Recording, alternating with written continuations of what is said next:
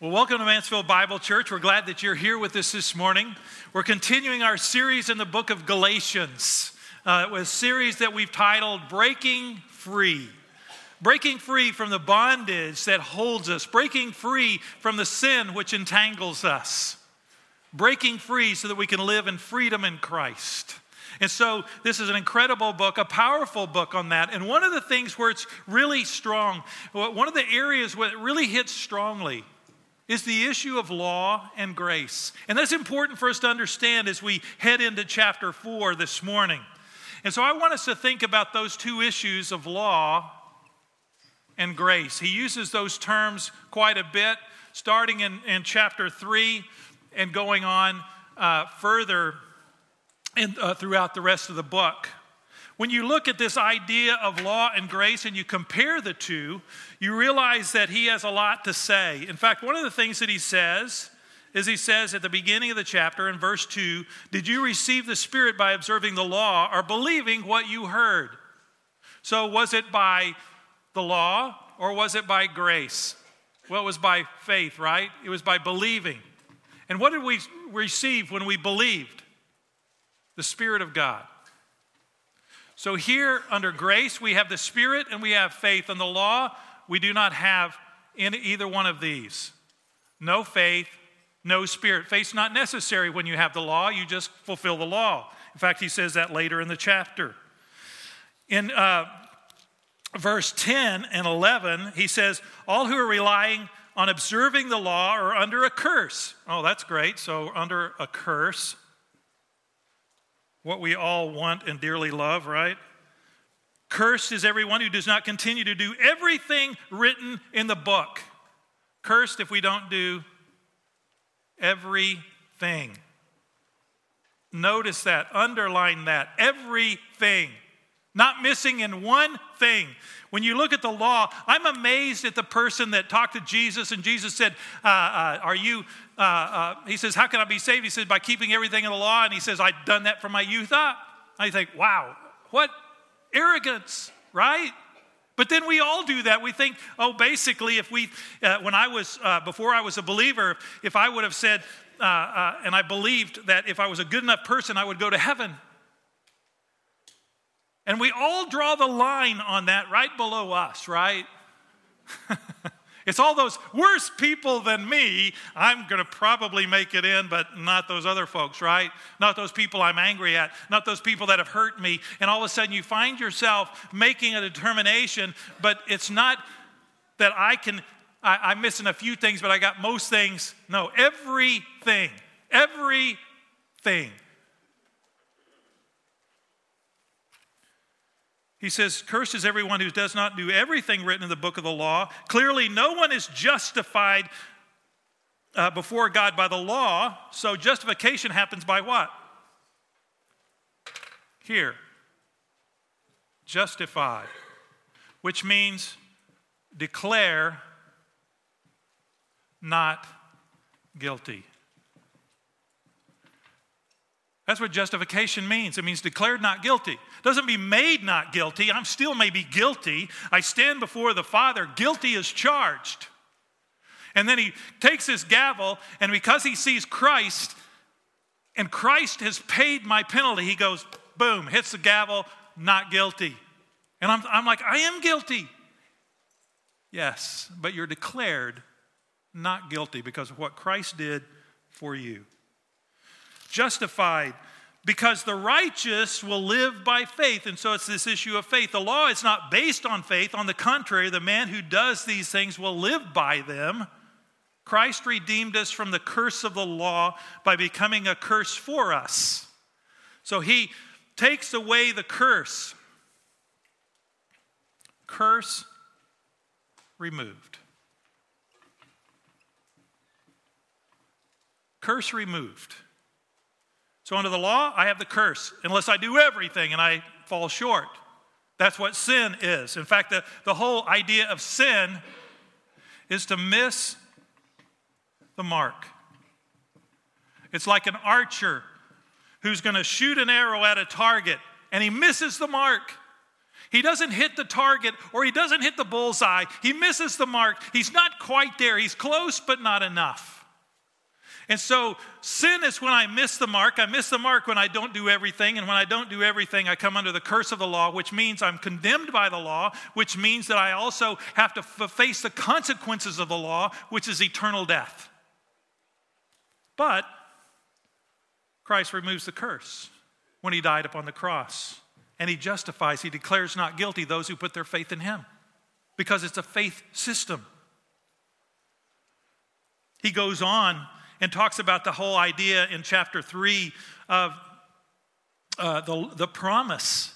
He talks about the contrast between law and promise, and he says uh, the law, introduced 430 years later, does not set aside the covenant previously established by God and thus do away with the promise.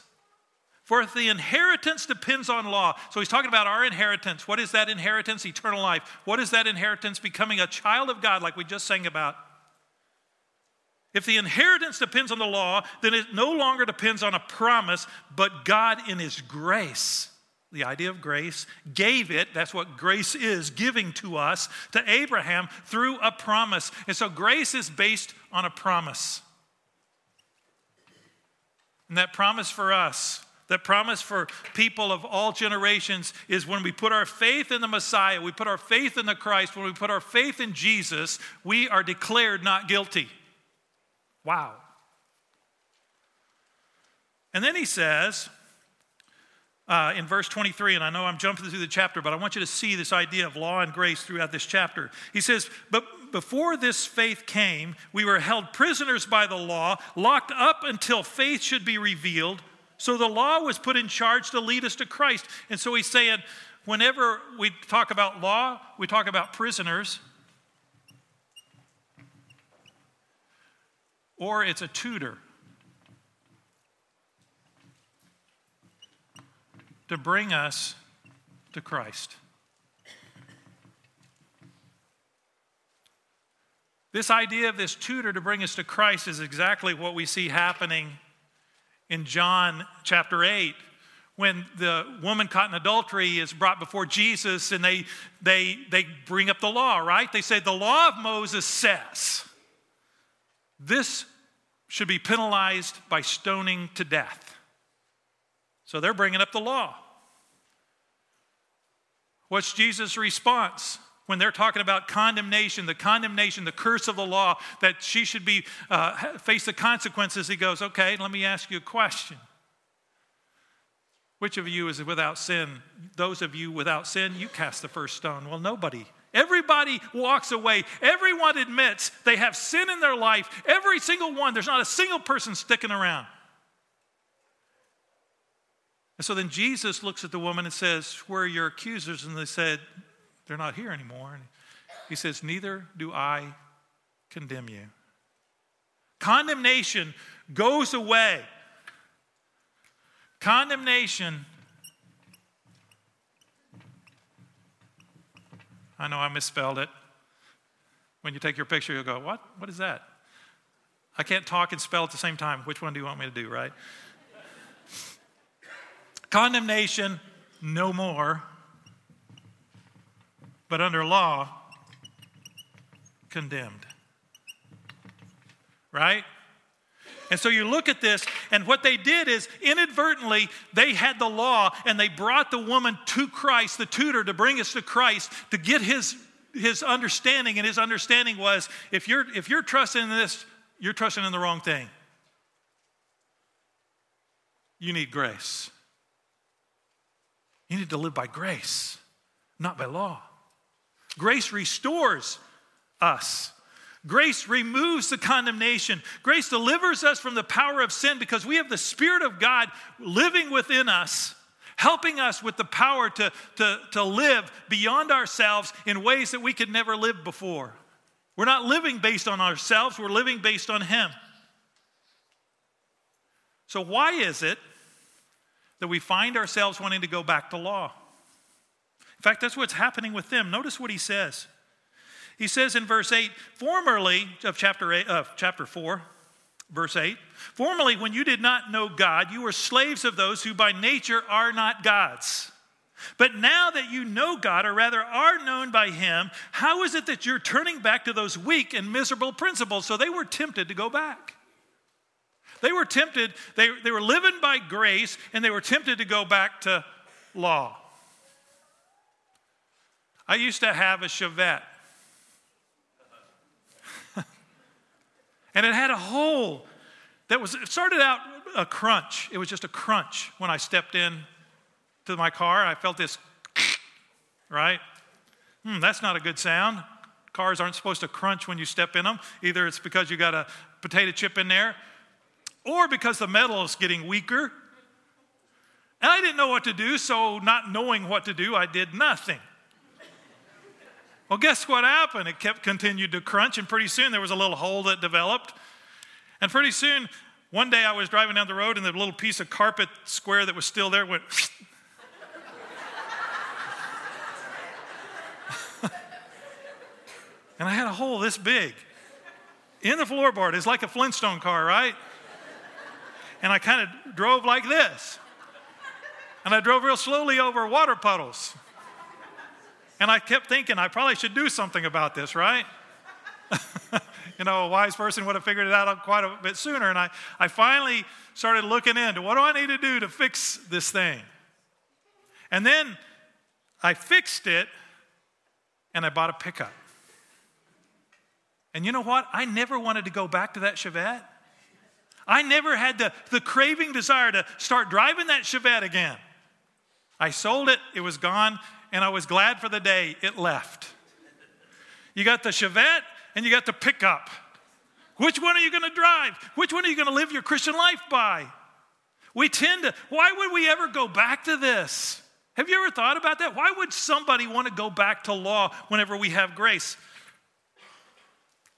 As I was thinking about it this week, I thought, I like law because it's something that I feel like that I can control. It depends on me. That's why I like law. Because law, I can achieve, I can be successful. It makes me feel good about myself. Okay? That's law. Why I would go back to it. What does grace do?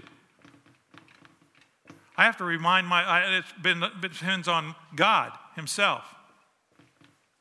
I don't have control, He has control.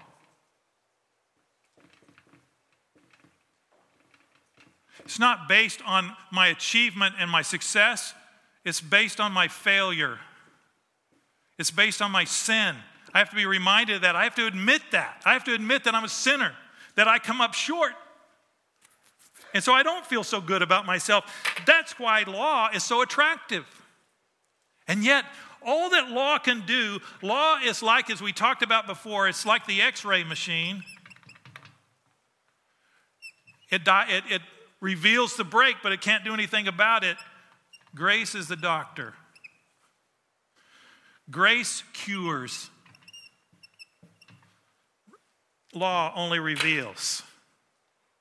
And so when you when you look at this, you think, why would you ever go back? Well, there's some reasons why somebody might be tempted to go back. But ultimately they fail. Because ultimately we can't do everything. And so we shouldn't look back on a time in our lives and say, I want to go back to that. I want to go back to that time in my life when I didn't have God and I didn't have these things. They they're not as good as times as you remember. In fact, in Ecclesiastes, it says, Do not say that the former times were better than these. It is not from wisdom that you say this. I had a time in my Christian life where my second year after coming to Christ that I went back to the former times, thinking that those might have been better. The sacrifices that sometimes that you make in the Christian life the, the, uh, seem like too much. And so I, I, I went back to those old ways and I found myself realizing those were not satisfying. Going back to that way of life for about a year was not satisfying, and I ultimately craved the one who changed my life. But we have pressure on our lives to go back, and you'll see that in the passage He goes on as he says, You did not know God. That was a time when you did not know God, a time when I did not know God. He says, You were slaves to those who by nature are not gods. We're slave to those things in our lives. We're slaves to our habits. We're slaves to, to, to sin. We're slave to uh, so many different things. And he says, and you know, who are not gods, little g. He says, but now you know God, or rather are known by God. He's doing a little play on words here with the word know. In the first time that he uses the word know, in fact, in our, in our English versions, we just have the word know, so we wouldn't know that there's a, a word play here. In the Greek, there's two different words that are being used. The first one that's used in formally when you did not know God is the, is the word for intellectual knowledge, academic knowledge. Academic knowledge is, I can tell you all about God. I, I grew up in a, in a church where we learned the Apostles' Creed, where we learned the Nicene Creed, where we learned the Lord's Prayer, and I could, I could rattle off all this stuff to you, and I could tell you about what God was like. And yet I saw him as wholly other. I saw him as something, someone to be feared, someone to be afraid of, someone to, to uh, give honor and reverence to, and to, to give mount, lip service to, and then kind of live my life however I wanted to live it. That's that first type of knowing God. In verse 9, he says, But now that you know God. And so he's saying, You knew God intellectually. Now that you know God experientially, is the idea of the word know in the Greek language for this one now that you know God or are known by Him. It was that idea that drew me to Christ. It was that idea that began to, uh, to play in my head when I began to try to understand what does it mean when this person said to me, Do you have a personal relationship with Jesus Christ? I had no idea what that meant. And it's that idea of this relationship with Him, of this idea of relational knowledge. You spend time with someone. I can tell you a lot about Dabo Swinney, the coach of uh, the uh, Clemson Tigers. But I don't know him. I can give you statistics about him. I can look him up and, and Google him and, and tell you all this stuff about him. But I can't walk up to him and say, Hey, Dabo, good to see you. I would be on my face on the floor with a couple of officers on top of me, right?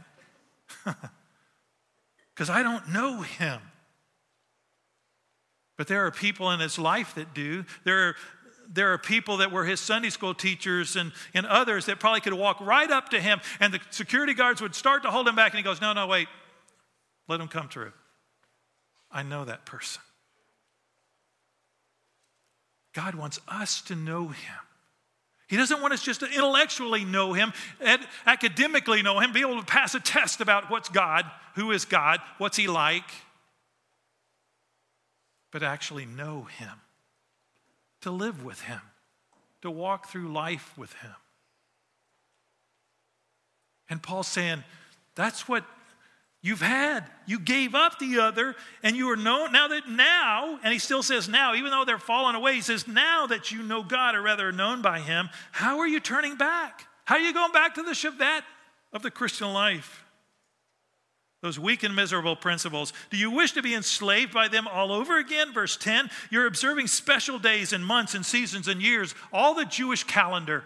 The Sabbaths, the years of Jubilee, the Yom Kippurs, the fasts and the feasts. Uh, uh, they're, they're doing all those things again, the monthly celebrations of the new moon and, and, and all of that. He says, I fear for you that somehow I've wasted my efforts on you. I helped you to see who God was. And you embraced him, and now you're going back. And it's and, and what going back, you're you're missing out on exactly what God has for you. It's like I want to live the Christian life on my own for what I can accomplish with a lim- as a limited finite being, or do I want the infinite God to be involved and engaged in my life? And well, I mean, this is obviously superior. And so he says, I plead with you, brothers. I plead with you, become like me, for I became like you. How did he become like them? Well, he talks about in 1 Corinthians 9 how he became all things to all men, so that by all means he may save some. He became to the Jew, he became a Jew, to the Greek, like a Greek. He entered into their world. He entered into their reality. He entered into the things that they're, they're thinking about. And as he entered into that world, he began to minister to them, and they came to a saving knowledge of God, a saving knowledge of Jesus Christ. They, they came and they became like him, and now he's pleading with them again don't give that up. I became like you for a reason. I, I, I became like you. I entered into your world and entered the realities, and we talked and had great discussions. Remember, don't forget how you came to the Lord. Don't forget how the Lord drew you to Himself. Because it's so easy to forget. And so he begins to spell out how they came to the Lord. He says, You've done me no wrong as you know, is because of an illness that I first preached the gospel to you. Now, we don't, we, we see that he's saying that. We don't have anywhere else that we can go and say, oh, this is what was going on. There's some, uh, uh, many students of this passage have tried to wrestle with, well, what was going on here? Did he have an eye issue? In fact, you see that later in this passage. He says, Even though my illness was a trial to you, did not treat me with contempt or scorn. Instead, you welcomed me as if I were an angel of God as if I were Christ Jesus himself. What has happened to all your joy? I can testify that you could have done, if you could have done so, you would have torn out your eyes and given them to me. So there must have been something going on with his eyes, or at least it seems to say that. Some have conjectured that maybe he had malaria because he had a lot of coastal ministry, and along, along the coast there were a lot of malarial swamps with a lot of mosquitoes, and, and, and, it, and it could have been something along that order. We know that in 1 Corinthians, he talks about a thorn in the flesh. That he had this thorn in the flesh that he asked the Lord three times that he would take it away from him, and God says, My grace is sufficient for you. There are some things in our lives that God won't take away so that we'll always understand our need for dependence upon him. And that's a reminder of that. And yet, it's also not just a reminder, it's also so that we can see the demonstration of His power and glory in times of difficulty. And we all face those difficulties. You may be facing some even right now, and I would imagine that many of you are. Facing difficulties in family, facing difficulties at work, facing difficulties in relationships, facing difficulties in just life itself, with so many different issues. And in Paul's case, he was facing an illness. And you think, couldn't God have taken this away from him? I mean, after all, this was God's servant. He's writing scripture for crying out loud. couldn't he at least be able to see the scripture he's writing? He most likely had what's called an amanuensis or a scribe who, who wrote down his words because he couldn't see. And you think, Lord, why did you make it difficult for him to do the very thing that you're asking him to do? Well, he tells us it was because, because, underline that word, because of this illness that I first preached the gospel to you. God used the illness as the occasion for him preaching the gospel to the Galatian believers. Now, we don't know if there was a doctor in the area that he went to for specialized care that lived in Galatia, and that's his reason for going to Galatia. We don't know if this delayed his trip and so he ended up in Galatia for some other reason related to that, but he says it's because of the illness. Reminds me of Romans 8 28. For God causes all things to work together for good to those who love him, to those who are called according to his purpose. So God used this illness, this eye problem to cause him to go to the Galatians. Because he went to them, they came to Christ. Because they came to Christ, he later writes a letter to them that ministers to you and me. And so, because of this illness, that God works together for good, you and I are blessed to have the book of Galatians, which lays out clearly for us the idea of law and grace and why some people might go back. So, we are all blessed by Paul's suffering. God doesn't waste his suffering. The sufferings that you face is not wasted, but meaningful. Because God exists, because Christ is alive. If Christ weren't alive, suffering would just be suffering, right?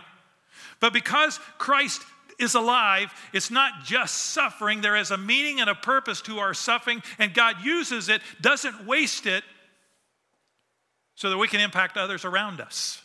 Second Corinthians chapter 1 talks about God being the God of all comfort. And He comforts us in all our afflictions so that we can comfort those who are in any way afflicted like we have been. So, my comfort that I get from God because of my suffering is for the purpose and the sake of your benefit, and yours for my benefit, and for each other's benefit. That's the purpose that we go through it. And so when I go through a difficulty, instead of going, oh, I'm going through this horrible thing, I need to be thinking, okay, God, who do you want me to begin to minister to? There's somebody that you're opening up my opportunity for ministry in somebody else's life. You're opening the door. Whenever I still had my parents around, I didn't understand the suffering of those who lose their parents. When I lost my dad, I understood what it was like to lose a dad, and I began to find people that had lost a dad coming and speaking to me. It was when I lost my mom, in fact, today is the third anniversary of her death. And I'm so thankful for her. But I grieve differently for my mom than for my dad. And I was able to increase the opportunity that I'm able to minister to those who go through that. When we face the difficulties of life, God tenders, tenderizes our heart so that we can begin to minister in a whole new way the comfort of God in the lives of those who are suffering. It's not meaningless, it's chock full of meaning. As we receive His comfort, they would have torn out their eyes to be able to minister to Him. They would have done anything, and, and it was because of this illness that God used in their lives. Well, he goes on and he says, Those people, now who are those people? Verse 17. Those people are zealous to win you over, but for no good. Those who are, are most likely the Judaizers. Those, those people are most likely those who are saying, Hey, come back to the Chevette. You'll love it. You don't need that old pickup. You need the Chevette. And it looks attractive. You're in control. You have achievement and success. It can be great. And we're tempted to go back. Why? What, what do they do? What tactic do they use? He says, What they want is to alienate you from us. You need to be aware of those people who try to isolate you in your life that try to pull you back, to isolate you away. Because they're isolating you away from something. If it's parents trying to isolate it, that's one thing, that's good. But when it's people around us in our life that are trying to isolate us from that which is good, that which is true, that which is right, we need to be aware. We need, our, we, we need to perk up at those moments. I've fallen into that trap before where people have isolated and made me begin to think about certain things and see things from a certain perspective.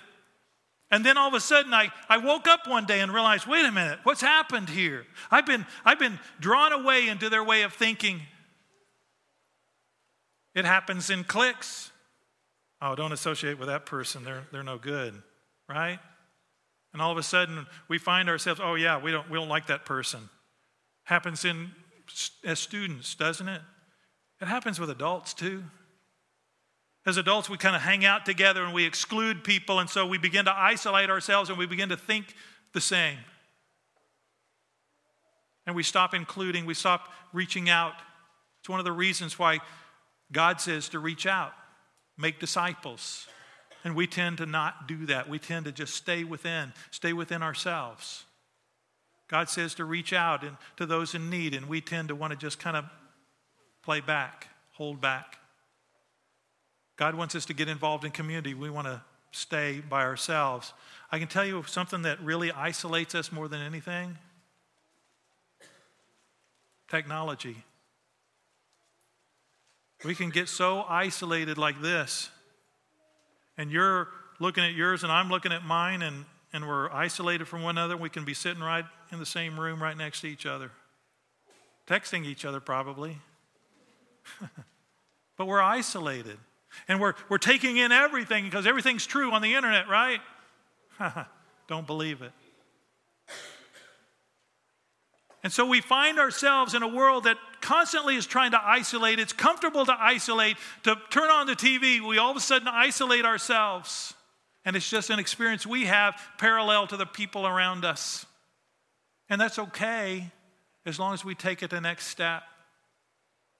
When I watch a movie, I like to go get coffee afterwards and discuss the movie. What did you think? What were the main characters, you know, likes and dislikes, and what were your likes? Who, which character did you like best?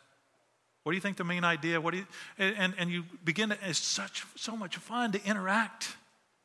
It's so much fun to interact on a spiritual level about God's word and things that you're learning through it and things that you may hear in a sermon or that you got from your daily time with the Lord or whatever it is. And you find yourselves growing in that regard with one another. You begin to build into each other's lives, and it's no, you're moving away from isolation and toward community, which is, after all, why God created the church. Notice that he says, alienating you from, doesn't say me, alienating you from us, from the community of believers. See, God created the church. We sang that second song. I get emotional with that song every time because uh, I made the mistake, I say that in tongue in cheek, made the mistake of, of us singing it together at my mom's funeral.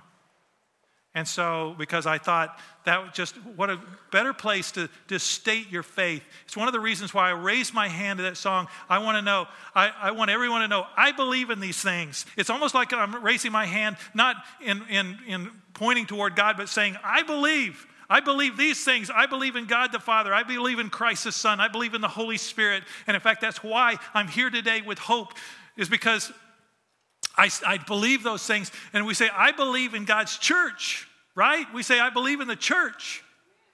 And yet, people are moving away from the church, right? We see that happening in our culture. Church attendance is on an all time low and it's moving down. And by 2050, uh, uh, I think they're thinking that, that it's going to be significantly diminished, the attendance of church.